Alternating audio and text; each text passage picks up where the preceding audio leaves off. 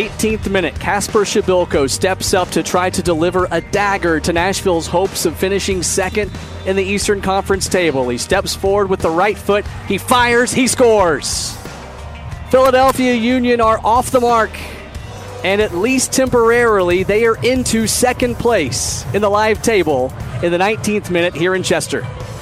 Hello, everybody, and welcome to the Club and Country Podcast, the podcast of record for Nashville SC coverage from two people who've covered the club longer than anyone else in their respective disciplines. I'm Nashville SC radio broadcaster Wes Bowling.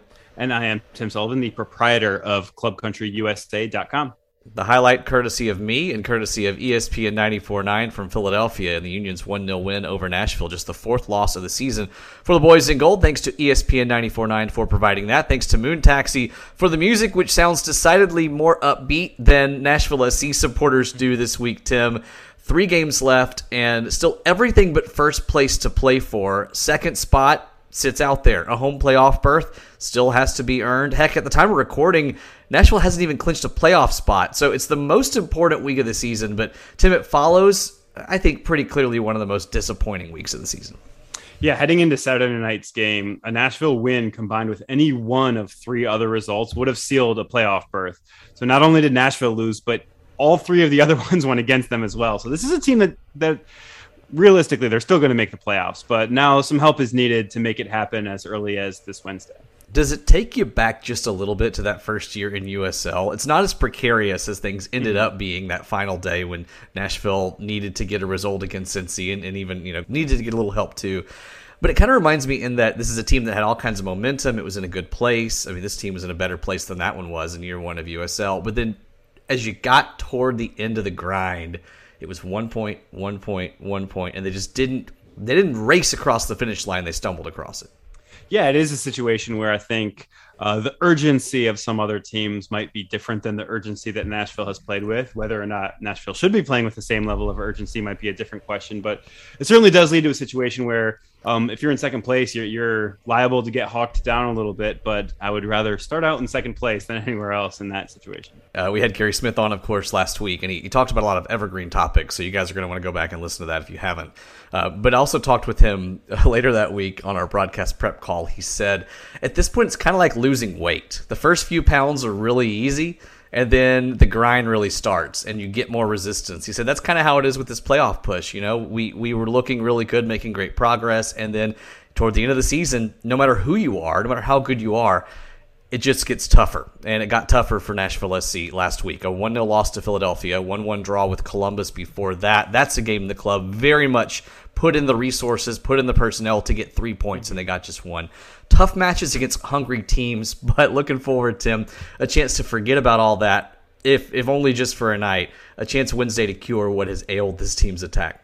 Yeah, Nashville SC is is not necessarily happy with how its two results against Cincinnati have gone this year, and that's because they drew in the season opener. But even in that game, uh, they scored two goals, and, and, both of them from the run of play as well. So when the teams met up again, NSC managed to exercise some of the demons from the earlier draw, but in a dominating win, scoring three goals. And, and certainly the team will once again be motivated to get a different monkey off of its back, which is not having won in the past several games. So that's something that uh, if if you're an MLS team that is not feeling very positively about yourself, there's nobody to better to change that narrative than Cincinnati. In the early shout, what's gone wrong over the last six matches? It's Nashville's longest winless stretch in its history. To be fair, it's only lost one of those matches, so it was also unbeaten, and there's that classic, you know, unbeaten winless really mean nothing. However, Nashville SC has wanted three points and not gotten them several times. What's gone wrong? And we'll compare the last six matches with the six matches prior to that. And then we're going to take outside in, inside the early shout if you followed in, that. Inside in? Inside in. Sure. yeah, that works. That's the simple route to take it. simplest joke is usually the best one. Uh, we're going to outline playoff scenarios around the league, and we're going to talk about three huge moments this past weekend that changed the complexion of this race in small ways and big ones. And so we'll talk not just about Nashville SC, but about what else is happening around the Eastern Conference, a crazy Eastern Conference. And then we're going to talk to Brad Weigel of Cincy Soccer Talk. You know, when when there's a car accident is bad enough, you bring in an accident investigator to really break it down. And we could talk about the car crash up in Cincinnati, but Brad Weigel, he's in the middle of it, and he has the ability, the authority, and the experience to talk uh, in much more detail uh, about what's yeah. happening up there in Cincinnati. Yeah, I think the Cincinnati soccer talk guys might be more like blood spatter analysts at this point, but but, cert- but certainly they they know how to uh, how to break down what they see out of a, what has been historically a struggling team ever since entering Major League Soccer.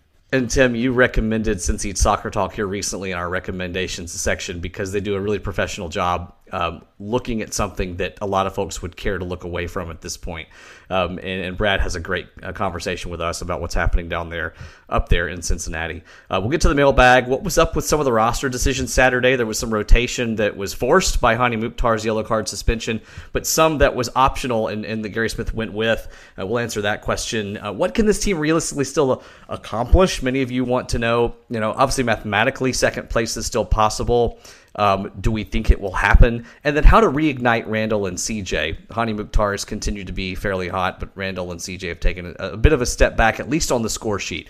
Uh, how can Nashville get them moving? Um, and then we will close things out with our final whistle and some recommendations. So let's get into our early shout.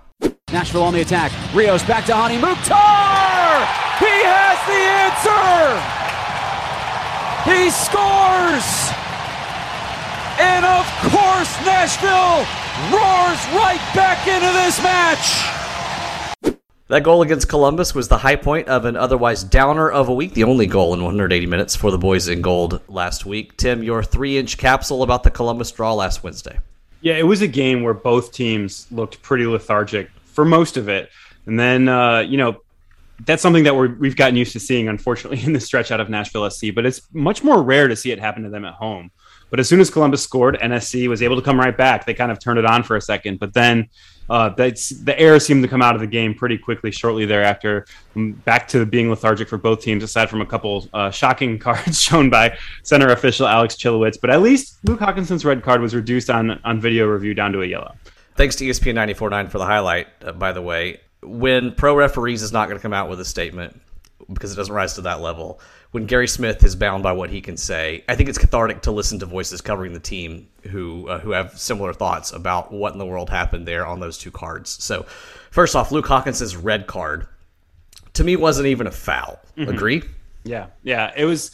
Uh, certainly, you know, as a run of the mill foul, maybe you call it, but it's it, de- it definitely is not a yellow card situation certainly not a red card situation. I think when you go to the VAR and, and see that your red card was uh, as as far from a red card as you see that it was, you're a little bit embarrassed about it and stick with the yellow, honestly. Hany Mukhtar's yellow. In my book, the referee should have played advantage there to Columbus. He realized he should have played advantage, and so he went back and gave a yellow card retroactively instead of just admitting his mistake and saying, I'm sorry. Otherwise, the foul not really worthy of a yellow yeah, in my book. Kind kind of kind of a little mundane situation. Again, it's a situation where you look at it and, and you kind of say, oh well, you know, I kind of have to do something to make this worth everyone's while at this point. And then there was Philadelphia, uh, the fourth loss of the season for Nashville SC, and a match that Gary told us was was going to be the toughest his team was going to have to play all season. That ended up proving to be the case. Just one shot on target uh, no CJ Sapong in the starting 11. Hany Mukhtar suspended due to yellow card accumulation uh, again. Once again, the boys in gold struggle to generate much in the attack against a high pressing, assertive team on the road. It reminds you a bit of the DC match a week prior, of Red Bulls, Nashville's 2 0 loss uh, up in New Jersey it's it's just a situation, Tim, where it's always going to be hard to generate something like that, especially against a team that is desperate to claim the front foot as Philadelphia was. Yeah, I mean, there's little shame in, in playing a less exciting game on the road, and even in setting up to play a less exciting game on the road. And I would say that's particularly true when you're without your top leading scorers, um, including an MVP candidate, um, one of your one of your chance creators, and the reigning MLS Defensive Player of the Year. That's a lot of guys to not have in your starting lineup. Now, some of those were obviously choices, um, but Sapong, you know, due to an injury to Daniel Rios and Walker Zimmerman um, just at, as a halftime sub. Both entered the match, but Hany Mukhtar and Dan Lovitz were unavailable, so there was not a lot of offensive uh, firepower to muster a little bit. So, I mean, I, the bright side I would say is that even with that rotated side, um, Gary Smith was doing what we expected, which is play for a draw and hope to nick a winner in the process. Um, you know, once uh, it took a fluky penalty kick, uh, you know, a ball just happens to hit a defender in the hand. that's that's just the absolute worst luck. It's it's the Unlucky, right call yeah. by the letter of the law, and Mhm. I know a lot of people don't care for that being the letter of the law. I think it, it should be that way. If, if you're in the box, get your hands out of the way. I agree. But it still did take a somewhat fluky play to beat Nashville SC and, and, and Philly's second best chance, which is a late 1v1 between Kacper Przybyłko and Joe Willis, would have come back for offside if it, if he had scored. Um, Dave Romney was very adamant. He was he was shouting at the official. A second straight late game official shouting by a Nashville SC player. But either way, once you up that goal, you can't play for a draw anymore. And, and Nashville didn't have the pieces available to, to come back from that one goal deficit. A loss is a loss, and, and, and a loss in which the offense looked totally impotent despite needing a goal for that extent of it is even worse. Well, especially now when Nashville has gone four road matches without scoring a goal, and you can point to each individual match and point to reasons why that happened. But on the whole, you put 360 minutes together, and it is exactly 360, by the way, because Nashville scored in stoppage time in Miami uh, before that stretch, and and certainly it, it's going to raise questions. Many of you sent in those questions, and one question was about the rotation in Philadelphia. Why would Gary Smith start with Walker on the bench, CJ on the bench? Uh, obviously, Mukhtar and Lovitz unavo- unavoidable there. So later on, we will get into um, our feelings about about that decision. Right now, though, let's bring you the gold nuggets. And the question we endeavor to answer here is: What is different? In the last six matches. Again, this is the six match winless streak for Nashville SC. Five draws, one loss, and four of those matches away from home. So in the last six matches, Nashville has scored three goals, and they have an average expected goals in those of 0.65. So, you know, they're scoring at a slightly lower clip than XG would indicate, but really not a whole lot lower. They're just not generating a whole lot. So let's compare that to the six matches before that stretch. Double the scoring, double the XG. 13 goals as opposed to three, so quadruple the scoring actually, and an average XG of 1.37, so more than double the expected goals. Uh, four road matches in each stretch, so that's comparable. Strength of schedule somewhat comparable, a little tougher in this most recent stretch, of course, when you go to DC to Philadelphia. Tim, if you would agree that there is regression in the attack, not just statistically, but but also you know tactically and on the pitch, what's causing that regression in your view? Yeah, I mean it's obviously very multifaceted, but a big part of it is is the personnel rotation that has sometimes been forced or, or sometimes has been a choice that didn't end up working out for Gary Smith. Um, Hany Mukhtar and CJ Sapong in Chicago turned what probably should have been a multi-goal win on the road. Um, had had a, an adequate field to score goals on. It turned that into one in which I could hold NSC without many realistic choices. And then um, you have Anibal Godoy, Alistair Johnston, and Randall, Randall Leal all unavailable in DC coming back from their international duty. Dan Lovitz remains out of the lineup with a foot injury. And, you know, I was kind of a skeptic that his early season goal creation or chance creation numbers uh, were little more than fool's gold, but certainly a guy who has the opportunity to create those chances, whether or not it's statistically kind of uh, sustainable, is still somebody that you want in the lineup, I would say. So I think I would prefer to have a guy that can even have that. Uh, it's everybody's personal choice, but but I would- I would say a lot of it has to do with the guys that, that just haven't been around, and, and when they've come back, haven't had the chemistry that they had in that stretch before. When you look at this previous road stretch, especially, I think anybody would look at NYC and DC and say, draw, pretty good result. Philadelphia, 1 0 loss against the supporter shield holders. No shame in that. I think the one that might raise some flags still for people is that Chicago draw, uh, the scoreless draw, where I think you, you say what a lot of people feel, which is that if, if it's a full strength Nashville side, they'd probably take three points. Other stats that illustrate the recent uh, semi decline. Nashville took five fewer shots per match in this stretch than in the six games prior. Um, it also allowed a shot and a half fewer per match in the last six. So part of it, Tim, is that Nashville's trying to lock it down a little bit more, and these games were just more conservative on both sides.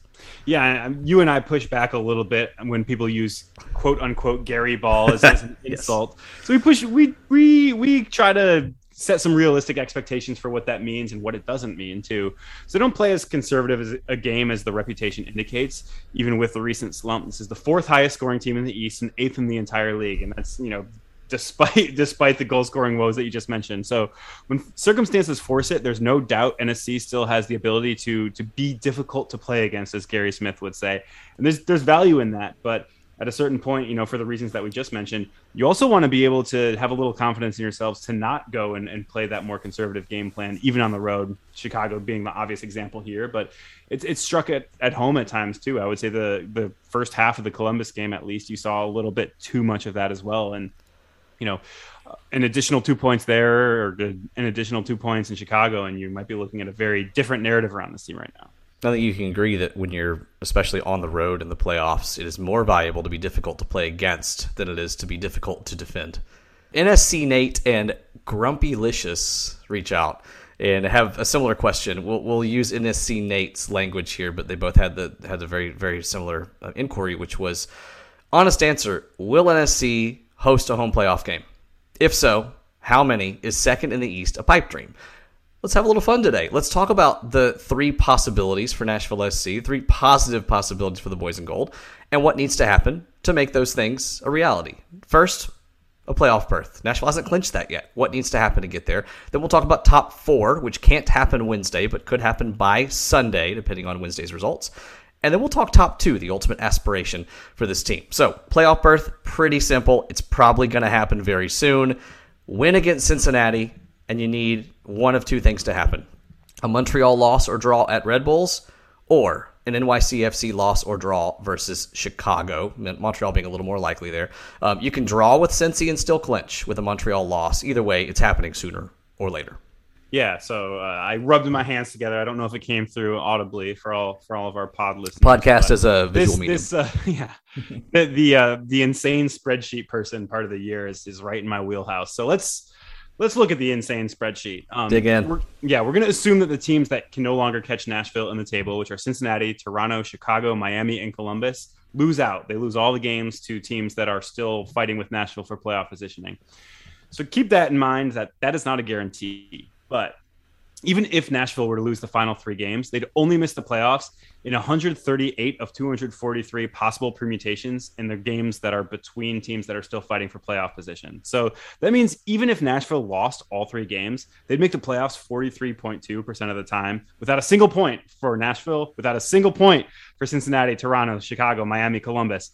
They still make it almost 45% of the time. So I can tell you that all five of those teams aren't going to lose out, and I can probably assume that Nashville also isn't going to lose out. So it's even rosier than that. So it's it's a situation where worst case scenario, Nashville probably makes the playoffs.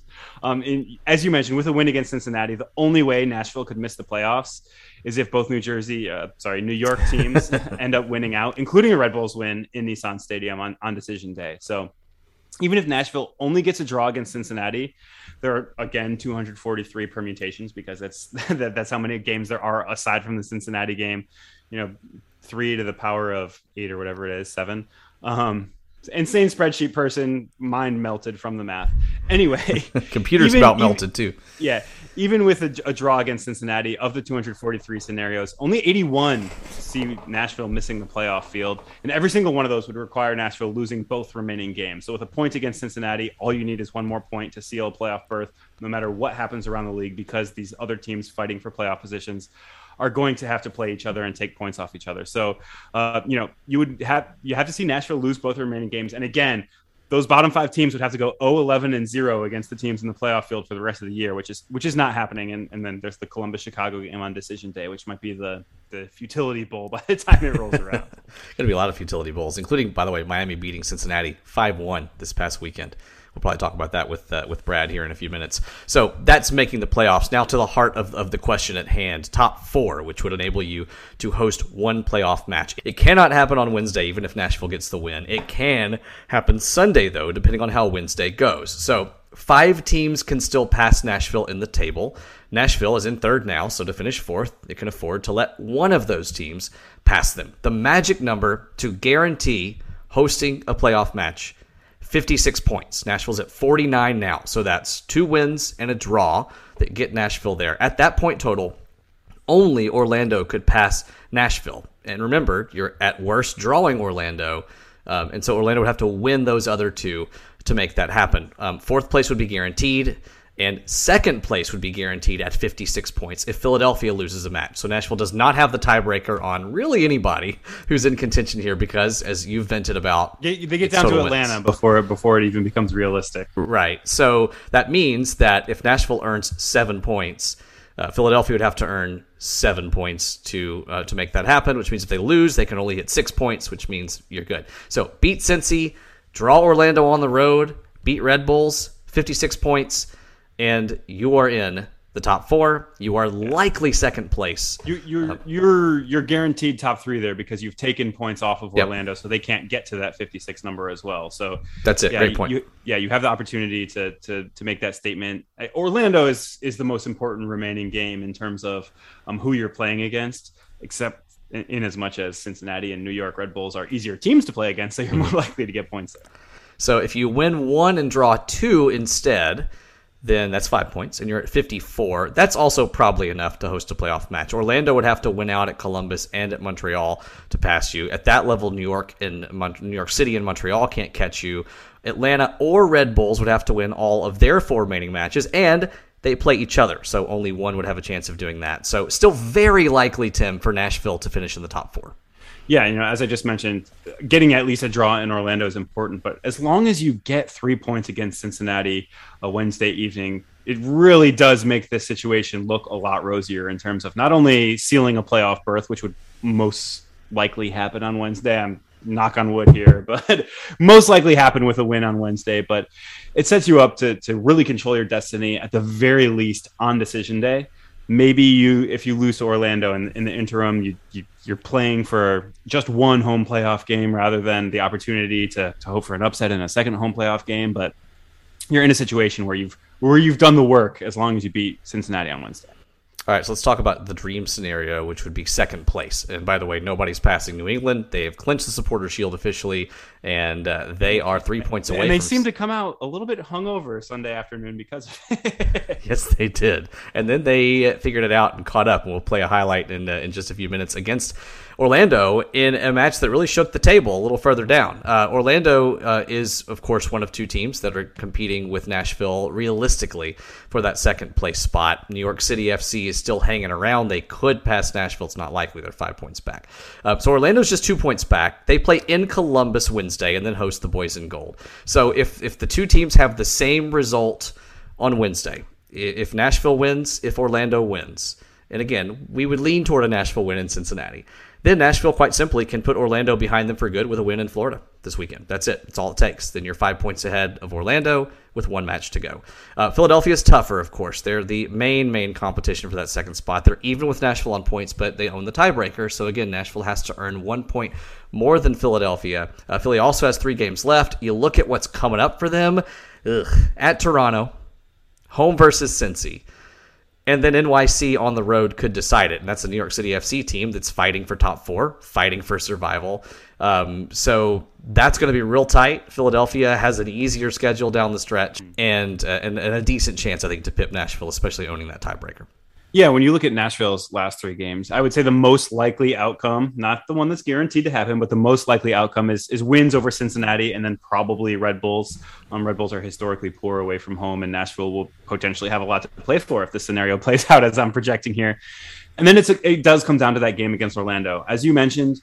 If Nashville gets a win, they they guarantee that they're past Orlando in that scenario. If they get a draw, they have to hope for a Philly loss to NYC because, as you mentioned, uh, the world beaters that Philly has otherwise might not be able to get a whole lot of points off of them. But a, a win of, for NYC over Philly is not like a crazy pie in the sky thing. So I, I, would not call Nashville's quest for second place a pipe dream by any stretch of the imagination. It's not the most likely outcome. I think the most likely outcome we're seeing right now is third place, um, as long as Nashville takes care of its business in these final three. Um, but you know, it's it's certainly a a one in three chance if you would say NYC and Philly are approximately equal on on the caliber of their teams, maybe not the caliber of their results. A one in three chance to to see Philly lose to NYC is is something that I think most Nashville fans would take in terms of getting the second. There you go. So there's your official and maybe only detailed playoff scenario breakdown in audio form. Uh, it's it's easier in written form. Uh, we understand this is not an easy subject to sit around at a bar and talk about. So if you also like to be an insane spreadsheet guy, do I have the website for you? Head to clubcountryusa.com. By the time you hear this podcast, there will be a post up about it explaining a lot of this stuff. That's it. So really, the purpose of this segment is just to draw you to the website so you can see these things written out. Uh, but we will go a little more audio narrative form here. Let's move outside in up here since we're talking about the playoffs, and let's talk through the three biggest moments of this past weekend and what they mean for the playoff race, both outside and inside Music City. Hield going to reset wide. This is DeJuan Jones. Jones crossing it. Buksa was up for it. He scores! Adam Buksa, 93rd Thanks to John Strong for the call on FS1. New England comes from two goals behind and equalizes in stoppage time to keep Orlando from passing Nashville in the table. Tim, they reco- recovered well from that hangover you mentioned and mm-hmm. got a huge result. For them, eh. For Nashville, massive. Yeah, I mean, the Revs went with a, with a play to draw lineup here. Maybe something that fans would be very upset about if Nashville was doing it, and, and fans have been very upset about Nashville having done it on the on the same weekend. But um, no Adam Buksa, no Gustavo Bou, no Tajon Buchanan, and no Carlos Gil in the lineup for the Revs. Um, Buksa and Gil entered at halftime, and Buchanan and Bou joined them after Orlando went up two goals. And from that point, it was all Revs. They dominated the game, and, and Buksa scores both goals to, to steal a point and uh, from a Nashville perspective, keep Orlando City at bay for for one day longer. Orlando two points back. They would have been ahead of Nashville in the table and tied on points. Would have pushed Nashville back to fourth if they had held on to the win. Montreal holding on to a 1-0 lead deep into stoppage time here at BMO Field. Pozuelo and Altidore standing over this free kick. It's Jozy Altidore! With the last kick of the game! Jozy Altidore ties it up! A huge blow to Montreal's playoff hopes. That was friend of the show Luke Wileman on TSN. The Canadian Classique ends in a draw in stoppage time, thanks to Jozy Altidore. Montreal could have been just four points back in Nashville, sitting in fifth place, but thanks to that strike on a long free kick, they are below the playoff line and caught in the logjam. Yeah, I mean, when you look at what the, the table looks like from Orlando on 47 points to ninth place DC in 41 points, it is it is an incredibly tight table for those last couple playoff spots. Um, as we mentioned before, now a Nashville win and anything other than a Montreal win this weekend would would or this midweek, excuse me, would seal CF Montreal behind the boys in gold. But there's still everything to play for, and Montreal is, is probably going to be on Nashville's team in, in two of the remaining three games against Red Bulls in Orlando City a, a, Montreal win is preferable to either of those teams getting a result at this point. So it's something that uh, you know you kind of have to root for the draws at times. You have to root for for maybe teams that you don't always want to win at times. So it'll be an interesting stretch run. And it might have been a little bit less interesting, or perhaps more interesting, if, if Montreal had been able to take all three against uh, the Reds. And don't sleep on that uh, that rivalry either. As somebody who's married to uh, a woman who has parents who live in Quebec, the disdain for the city of Toronto is is absolutely fierce and that rivalry is hot and they are not going to be happy conceding and, and maybe ending their playoff hopes or, or at least jeopardizing them in the meantime. Now Hamid has to come out, knock it away, but a danger play here and chipped into the net. Bill Hamid rushing out Castellanos with the net wide open. Just had to chip it over everybody. And how about this? Seven minutes into the match, and it is 2 0. That was Yes Network's Joe Tolleson calling a 6 0 rocking from NYC of DC United. Tim, DC United are broken. I don't know if it was Nashville that broke them by shutting them out for the first time in 12 matches. Uh, I don't know, but they've never won at Yankee Stadium. Uh, and that absolutely continued on uh, on the weekend. NYCFC, meanwhile, they might just be fixed, or at least maybe riding on a spare tire that can get them to the playoffs. I mean, this DC team has been one that puts up gaudy numbers all year, but too often fails to cash in on the scoreboard. And Hernan Losada's side ran up against another team that does exactly that week in and week out, and maybe helped NYCFC have those uh, normal stats catch up to their advanced stats a little bit. I, th- I, think one thing to keep in mind is the fact that both of these teams have that high variance style where they rack up a ton of XG, but sometimes so do opponents, and it's just a matter of who converts better. Um, if they make it to the playoffs, if both of them make it to the playoffs, or if or just one, I guess, makes it to the playoffs, they could go get hot and go on a huge run, or just flame out when they have a, a trouble converting that we've seen all too common for both of these teams. So they're going to be huge X factors if if and when one or both of them makes it in. If you are going to fail, fail spectacularly. That also could be the club motto of one FC Cincinnati, Nashville SC's next opponent. Cincinnati, last place, likely going to be the wooden spoon winners, losers for the third straight year. That's never happened in Major League Soccer history. And we brought in Brad Weigel to talk about it. He is the head of Cincy Soccer Talk. He's been around since the USL days and has a unique understanding of what's happening and what's not happening, winning uh, in, in, in Cincinnati. Also has an appreciation for the Nashville Cincy rivalry, again dating back to USL. Enjoy our chat with Cincy Soccer Talk's Brad Weigel. Nashville SC is set to take on FC Cincinnati on Wednesday night at the beautiful TQL Stadium in the Queen City. And Brad Weigel is here to join us. He's the co founder of Cincinnati Soccer Talk, the premier destination for FC Cincinnati news, and really the model, Brad, to brag on you a bit for what so many others have done throughout Major League Soccer. And I know a lot of folks in, in Nashville have appreciated your work as well, dating back to the USL rivalry between these teams and now heading toward the end of the home stretch of Cincy's third season and Nashville second. Thanks for joining us. Yeah, man, you had to bring up USL. Those were our glory days, man. That was that was when it was fun to cover the club. Now it's just like to puff you up a little bit, torture, you know. But no, I I, I definitely uh, one of the unique things we had at Cincy, Cincy Soccer Talk was making all the different connections, you know, across the country in USL, and then carrying some of those, including like you guys with uh, with with Nashville and and and the MLS. So it's it's it's been a lot of fun. It's been trying, but uh, you know, hopefully it'll turn around soon definitely trying on the pitch for Cincinnati. Upwards of $20 million spent last offseason to upgrade, especially the attack. And yet, uh, the team still remains in the cellar. It looks poised to likely collect its third wooden spoon. Uh, in those three seasons, given the money that was spent in the offseason and, and clear the clear ambition uh, from this ownership group to climb out of the cellar, would you call this the most disappointing Cincy season yet? Yeah, I, I think so. Um, now I think well, you know, now this year uh, we had more points than than last season, but I still think we, there's a solid chance that FC Cincinnati is going to finish below 24 points, which is what they finished on their first season. So I think with all the money spent uh, fulfilling the DP roles, um, you're thinking heading into this year, you had a head coach and a general manager you can trust in place. Now both of those are gone. Uh, definitely massive disappointment. Um, but I think hope's coming. Um, you know, they, they, they, like you said, the ownership's committed. They finally have some MLS experience uh, with hiring Chris Albright from the Union.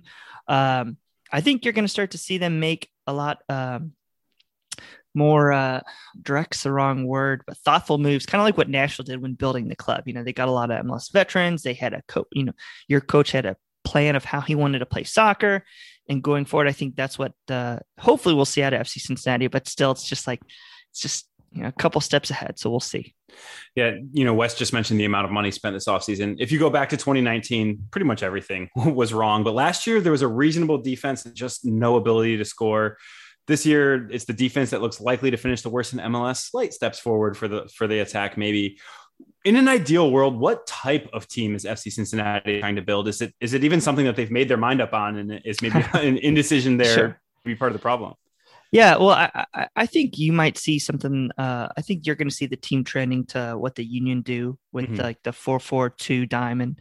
Uh, I think you're going to see, um, you know, trying to you know be creative. Like you said, FC Cincinnati spent a lot of money, and they've spent money on decent mm-hmm. players. I think Brenner, extremely young. I'm going to say he's 21 years old, shows promise. He should he should be playing again Wednesday night. Luciano Acosta has uh, played very well, even though he does have moments where I kind of, you know, drives me nuts. But the guy is so creative. And uh, unlike his stay in DC, he has not quit on the team. So those two guys, extremely thoughtful on the ball in the tech. They just need some help. And there's a bunch of young guys up there.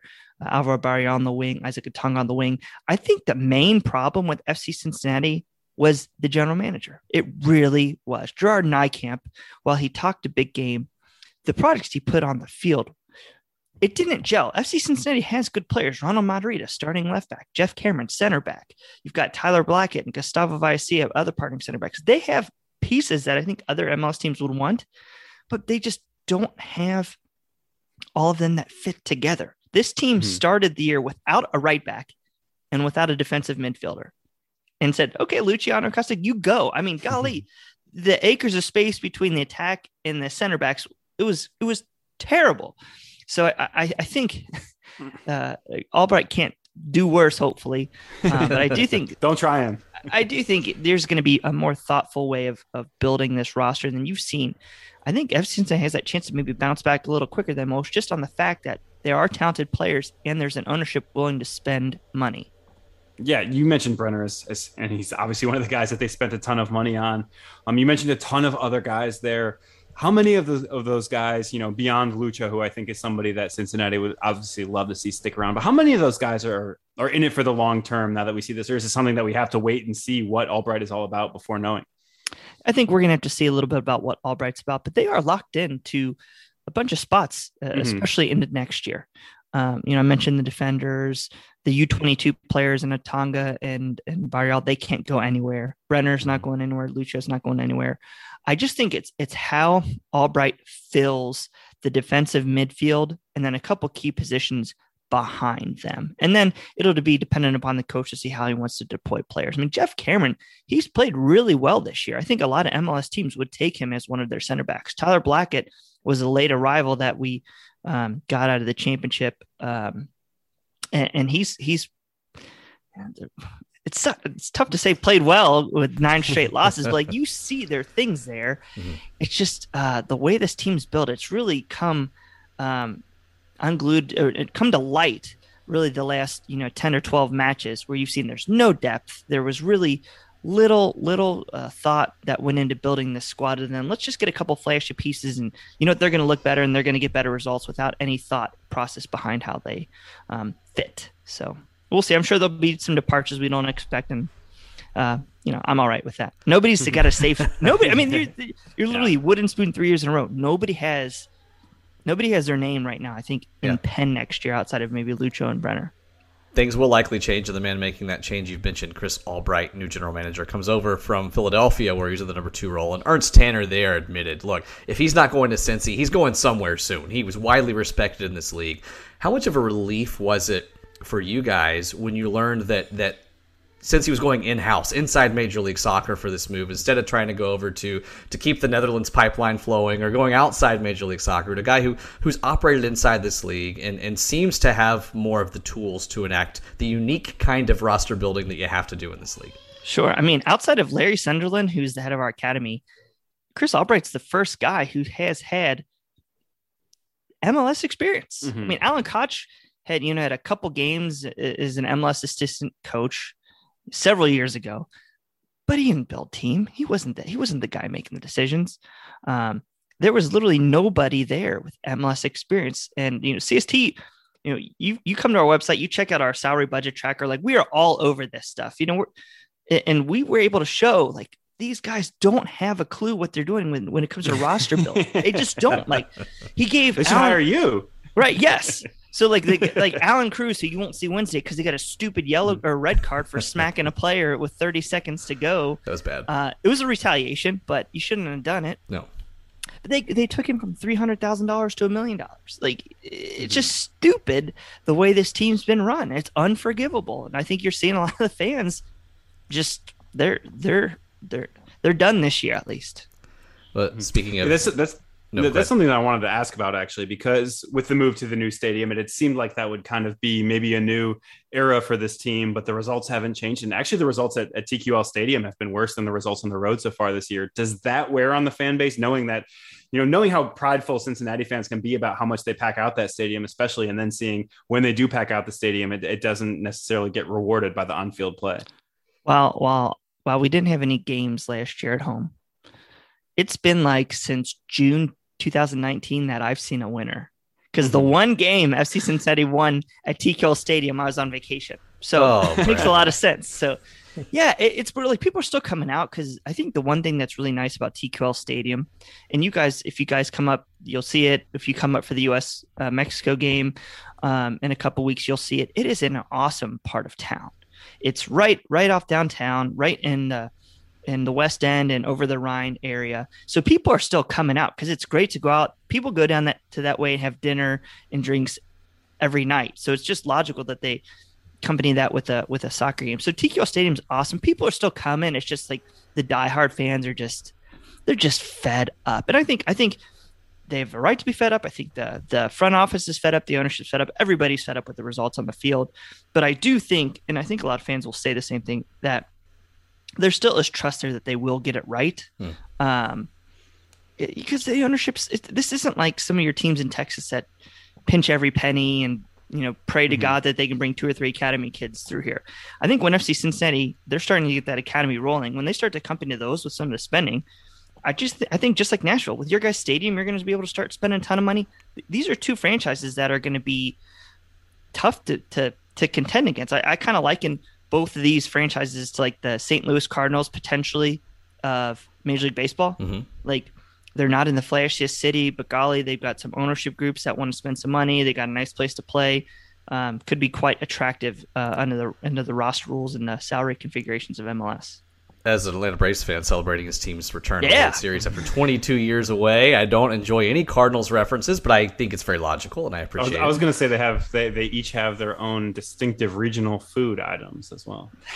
Oh yeah, Skyline Chili versus Imo's Pizza the, with the with the Provel on it, toasted rav. Yeah, very very true. Uh, so one thing, Brad, that I admire about you guys, but also about honestly the folks in the Cincinnati organization, is that, that they've they've really had little choice but to be honest about the situation they are in, and and that extends to Tyrone Marshall. He comes in as the interim after the firing of Jaap Stam and he's very candid in his assessment about some of the deficiencies that the organization endured under under Jaap. I mean, rigid sub patterns where there's only 12 or 13 guys who were consistently employed. You're shaking your head. You can you can relate to this frustration, and I think that led to somewhat of a downtrodden culture where guys didn't want to come to work each day.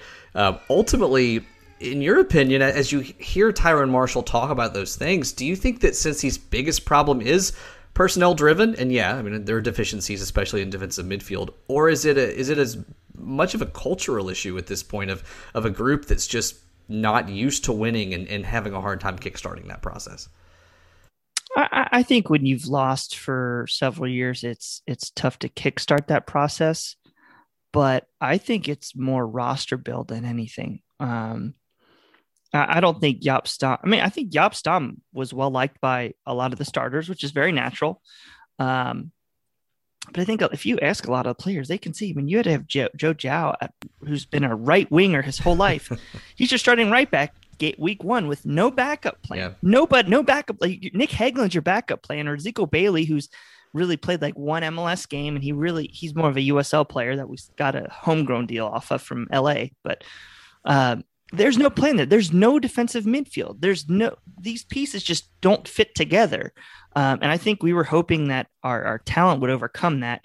Um, I don't necessarily think it's a cultural thing, just on the fact that like you've seen Lucho Costa week in and week out run his butt off and mm-hmm. tried to do well. I think Matt Doyle has been banging that drum um, on MLS extra time. And Brenner, while he, I mean, he, he's not had a bad year.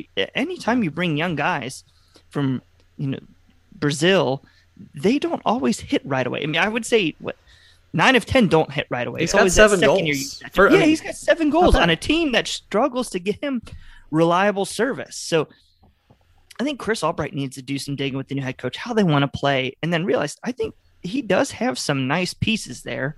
It's just going to be how he can – his test is going to be how many of these players like Caleb Stanko, Harrison Deanan, who should be a free agent, mm-hmm. um, Kamohelo Mokotjo, who's making a million dollars a year, not playing, Allan Cruz making a million dollars a year, not playing. How can he get some of these bad contracts off the books quickly? I think the faster he can do that, the quicker you'll see a turnaround. I still think the team's going to have its struggles in 22. It, it, it's pretty easy, but uh, I, he's he's got a test ahead of him. But I think unlike a lot of MLS teams out there. He has so many resources behind him. The mm-hmm. mm-hmm. amazing practice center, the the stadium, the the money behind him in the ownership. So Tyrone Marshall, fun fact, uh, back in 2011, played a season for Gary Smith in Colorado. uh, and, and, Gary raved about him. I was chatting with him today, and he said he was great locker room guy, good player. Toward the back end of his career at that point, mm-hmm. which dated back, I believe, to 1998 uh, or 9, early, early in the days of MLS. Tactically he comes in and he's tried a few different things. He's gone with the three man back line. He's gone with a four four two diamond. Have you gotten a chance to really characterize his tactical approach, or do you think the tactical approach is just put these moving parts in as many places as I can and see what works? I think he's just trying to get live bodies on the field, especially this mm-hmm. past weekend versus Miami. That's really what he was trying to do. Uh, you've got guys like Geoff Cameron who they've had overlapping seasons. Joe Costas had overlapping seasons. Brenner, a lot of these guys didn't have time off. Um, I think if there's going to be one underlying principle, it's going to try to get guys up the field into attack. You've seen Rana Matarrita, who I think he's played wonderful. He's you know, jumped right in Costa Rica, playing almost every match for them. He gets up the field. They've put in Zico Bailey the last couple weeks, try to get an attacking fullback again up the field, try to throw numbers forward, see if they can get some goals. It definitely leaves them exposed because they don't have a defensive midfielder who can cover ground. I love Haris Medunjanin as a player. I love his passing. He had a lot of success in Philly. Um, but they're asking him to play a deep lying six, and he's not fast enough to do it. Um, and then we're, we're just not clinical enough on the ball. So I think if you see anything from Cincinnati, it's going to be trying to send players forward, try to get into the attack, see what they've got there. And then when Geoff Cameron's on the field on defense, he helps a lot. But um, if Nashville counters quickly, FC Cincinnati is going to be exposed at the back, and I think that's where you'll what that's where you'll punish them. So formations, I think in the NFC Cincinnati is going to be like a four-four-two diamond, but this weekend or this week, I don't know, but that characteristics of getting up the field, you'll see. it Yeah, I mean, obviously Haris Medunjanin is kind of famously immobile, and you mentioned Geoff Cameron. There is is the counterattack what has been one of the biggest issues for for FC Cincinnati keeping opponents out of out of the back of the net this year? Oh yeah, yeah. I mean, we there's been issues every you know every formation we've played. There's been issues keeping the ball at the back of the net, but I think that's where FC Cincinnati is the most susceptible because uh, this week you don't have Allan Cruz because he's got a red card. Kamohelo Mokotjo and Haris are just slow. Um, Caleb Stanko might have to play center back, um, depending on some injuries. It'll probably be Geoff Cameron and Blackett, but Caleb Stanko, in my mind, stinks too. So there's really no great option is like a destroyer to cover a lot mm-hmm. of ground. FC Cincinnati just doesn't have that. So their hope is to get up the field, possess the ball, and try to score. And uh, when they don't do that, like you saw against the, Miami, four to three. Like we score three goals and still can't still can't get a result.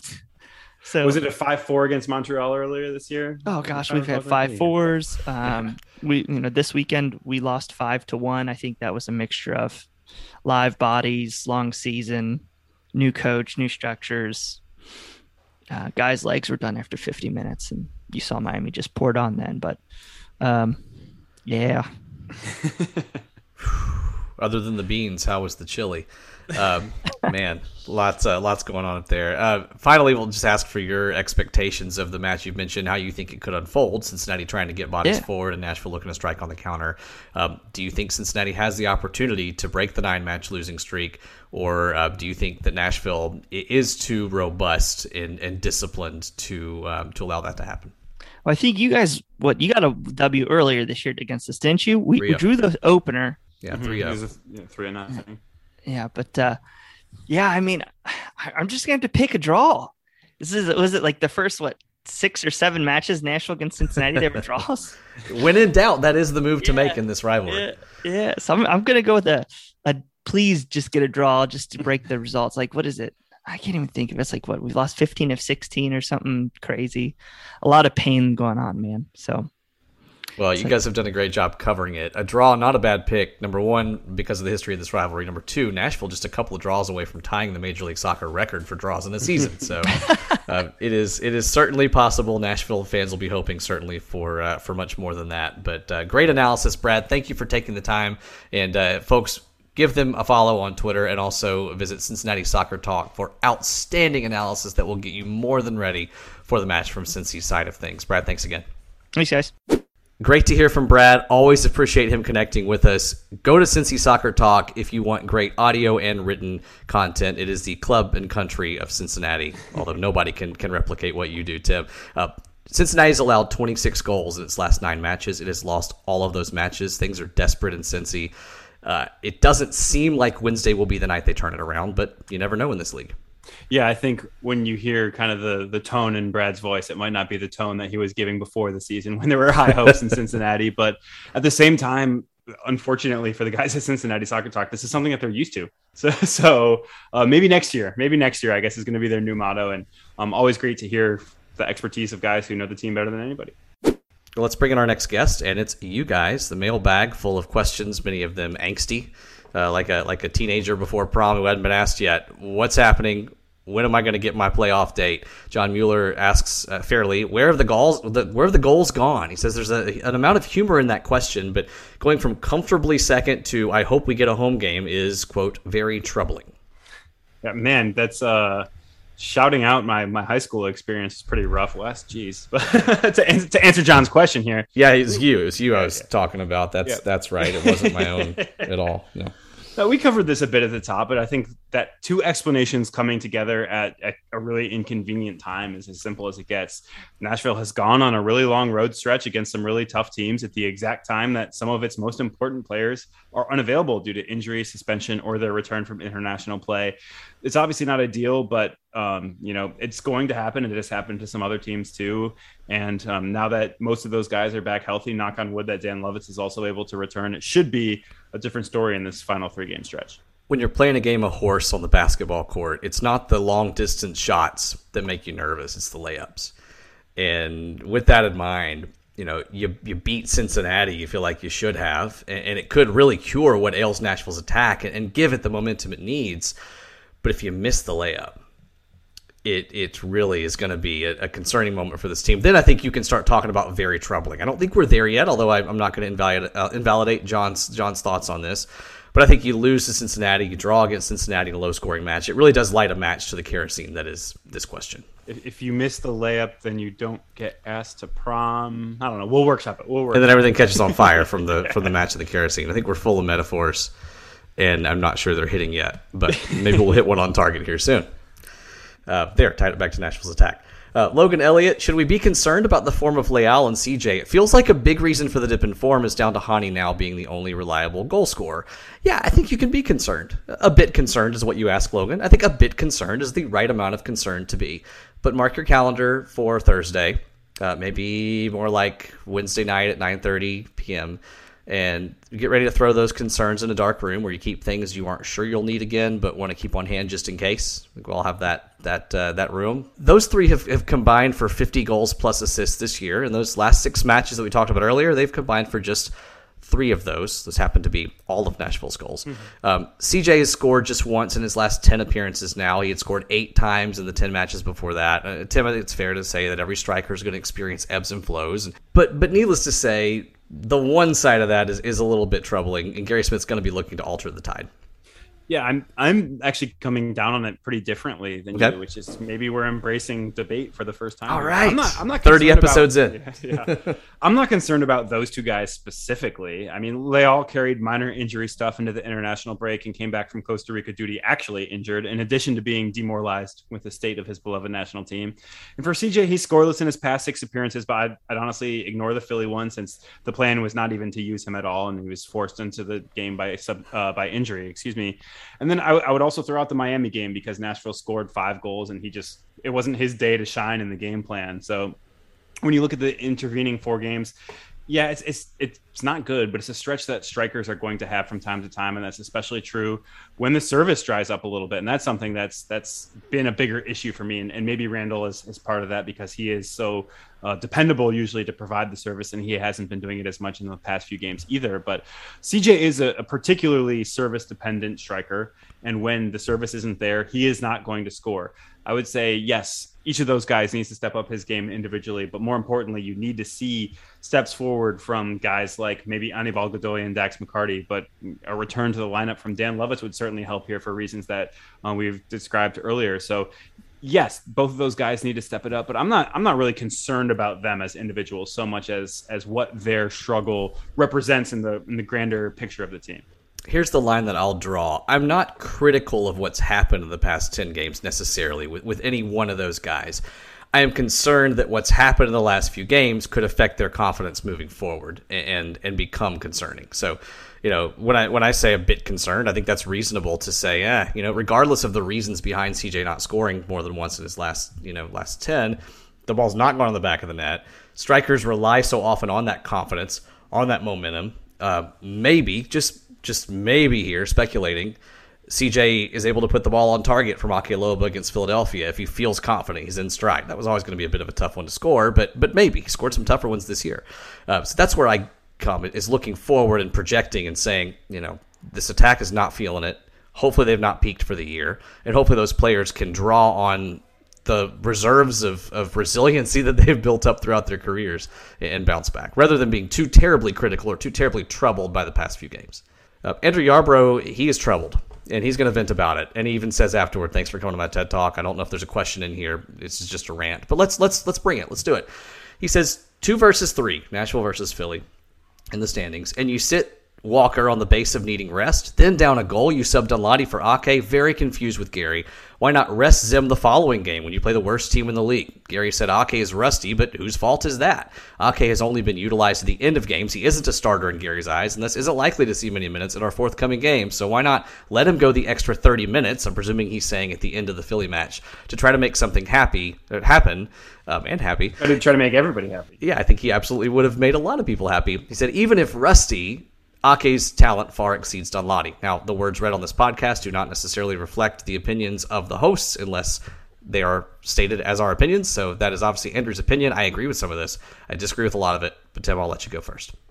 Yeah, I, I'm, I'm going to take Zimmerman's specifically because I, I definitely understand why you would see his absence as a red flag. But um, you know, it's one of those risks that you, they, a calculated risk to give him a little bit of rest towards the end of the year. That if if Philadelphia doesn't score, Gary looks like a genius. And and that spe- specific decision basically did work out. The, the, goal that Philly did score was completely unrelated to the play of, of any individual on the defensive line, aside from just some bad luck for Taylor Washington with the ball striking his hand. So it, it essentially did work. The problem is that it, despite it working, Philly still got a goal, and, and Zimmerman's absence, um, you know, is going to look bad, even though it, it wouldn't have changed the outcome on that specific play yeah, I don't like hindsight is twenty twenty. You know, just just bludgeoning a coach when a guy does need to get rest. But I do tend to agree that Cincinnati would have been a better match to rest Walker. I, I completely understand that. I think this team. Uh, honestly, it, has a lot of respect for Cincinnati's attack. Um, its defense is woeful, but you know perhaps Gary believed he had the defensive weapons to give Walker 45 minutes of rest, put him into the second half as he did at halftime, and be okay against a team that had scored nine of its last 12 goals in the second half. So I can understand the decision. I can understand the angst over it, um, and and why why people would say why not why not Cincy. But I think that's the reasoning behind that. Uh, I'll take Ake Loba first off he's not a 90 minute player. So expecting him to go 90 minutes, as Andrew asks, is, is unreasonable at this point. He's not done that. The longest he had gone in a match before this was, I believe, 45 minutes, uh, and it was the first half against New England. Uh, so he's he's not a 90 minute player. He's not in shape to do that. That that dispenses, I think, a bit with that argument. Um, the staff is pleased though with some of the underlying data behind his efforts against Columbus and Philadelphia. Uh, remember, of course, they're making decisions not just on who's scoring. Uh, ultimately, that's what a striker is going to be paid for, but also beyond that, the effort they're putting forth, runs in behind, work rate. They're seeing increases uh, in in that part of Ake Loba's game. But I'll tell you what, at some point, you've got to earn your money. So, you know, I can sit here and, and tell you to be patient to a reasonable level. That's fair. You can't expect Ake to come in and be a 15 goal scorer in his first year. I think you can expect more than him taking one shot in 299 minutes, though. Um, and, and, that's where he's at right now. I mean, Luke Haakenson takes a shot every 26 minutes, and they're very different players. But yeah. just to, just to compare those numbers, it's, it's a different situation. But it reminds me of, of U.S. men's national team talk around the decision to start Paul Arriola over Tim Weah, and it's some indication that Greg Berhalter thinks Paul Arriola is a better player than Tim Weah, which I think anybody who is sitting and thinking critically about it probably realizes that that's not what Berhalter thinks. It's kind of about a matchup thing. And mm-hmm. I'm starting Ake and replacing him with a guy with the speed that Abu has is, is kind of a similar situation in that respect because Tim Weah is a better athlete than Paul Arriola. But the bigger situation is who is getting the most minutes or who is getting um, you know, the start versus coming on as a sub is not necessarily about who's the better player. I think most people would probably agree that Ake Loba is a better player than Abu Danladi at this point, although Abu has a ton of potential.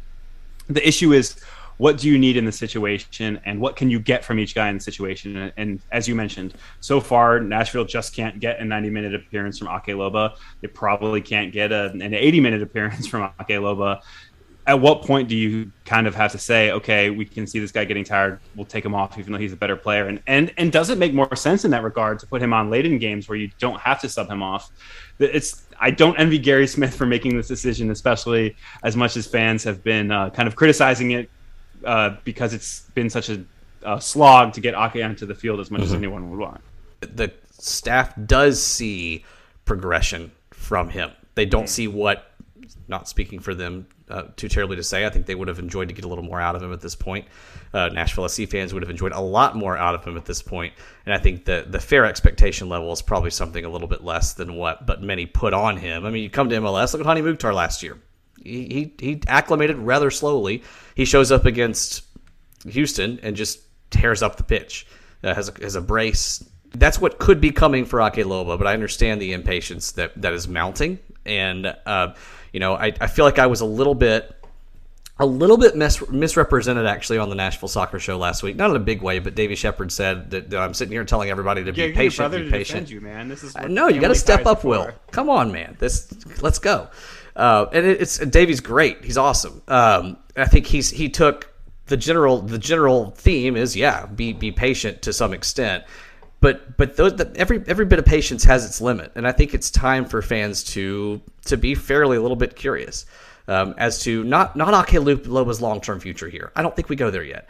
But, but how does he contribute this year? And does Nashville have a second striker it can lean on if Daniel Rios is injured for any extended amount of time? I, I understand some angst there. Uh, I also don't think the staff should have played Ake Loba a heck of a lot more than it has because I don't think he'd earned that. That trust, I think when you have a Daniel Rios coming in, it's not about ability, like you said. It's about who has the trust of, of the staff, and, and Daniel does, and Ake's getting there. Yeah, I mean, we've seen the flashes from Ake, but it has not been consistent enough. Know, you mentioned the number of shots that he's taken, which is just it. It blows your mind how great that number is because it's exactly one. it, this is a guy who shows the technical ability, who shows some of the movement ability, but when he's on the pitch, he has to do everything he can to earn those additional minutes on the pitch in the subsequent games. Gary has been very consistent that Ake does that in, in training. He Mhm. needs to do it on the field in games too. I think the future is is probably fine there and could be great, but uh, certainly understand the weight of expectations from these Nashville SC supporters, especially with CJ Sapong uh, being a little bit off his rhythm lately. All right, hope that was helpful. Hope you guys especially enjoyed the the playoff breakdown and what's coming. Uh, really excited to see the madness that is MLS. I'll just reiterate for my content recommendation once again: watch as many games as you can, and and come back to us with questions about that stuff too. By the way, uh, we'll talk all the Nashville soccer you want. That's our primary topic here, but we can talk about anything in Major League Soccer. We're both following the league very closely elsewhere. So as you're watching games and want to chat about it with us, my recommendation is watch it and then add us, give us some mentions, put us. Get, get in our DM, slide into our, just just tweet at us. You sound whatever. so old right now, Wes. I love it. Well, I am so old, so there. Yeah, last week I recommended an Australian band by the name of Custard, and this week I've in the time since I have learned that this band is named after a, a food product. So check that stuff out. Don't know a whole lot about it, but it sounds great. Oh man, don't egg me on. uh, speaking of sounding old, no, but uh, on a on a realistic point, um, that the the Weah versus Arriola discussion there reminded me to once again I've recommended this before, but the Scuffed podcast. If you're a U.S. men's national team fan, um, Greg Velasquez and I come down on very different sides of the Arriola versus Weah in the mind of Berhalter discussion. Um, so. Uh, that's that's what inspired that thought process. But check those guys out. Nobody does a better job than Bells and Velasquez of covering the U.S. men's national team. And um, obviously Walker Zimmerman is is really our primary relevant player there right now. But um, I think most people listening to this pod love the men's national team as well. And so it's definitely uh, one of the best places to get the full suite of information that you can get there. Oh, speaking of that, Walker gave a good interview with Grant Wahl this week as well on his podcast. I've not had a chance to listen to it yet. Uh, I'll, I'll preemptively say it's likely a good But interview. shout out because- again to Greg for telling me about it. right. Um, yeah, it's gonna be it's gonna be uh, I'm sure a great interview. By the time you're listening to this, I will have listened to it. Uh, he's Walker, of course, tremendous insight wherever he goes, and uh, so give that a listen as well, and give us a listen next week. Thanks for listening today. Thanks to Moon Taxi for the music. Thanks to ESPN 94.9 for the jams. Be sure to. Uh, give us some ratings, give us some reviews, subscribe to this podcast, tell all your soccer friends about us, shout it from the rooftops uh, shout it from the, the, the terraces, if you will, and let people know we're around and uh, give us each a follow on Twitter. Thanks as always to the 440 Sports Network for giving us microphones. We'll talk to you after a very busy week in a very different situation, hopefully for better and not for worse for Nashville SC. So long.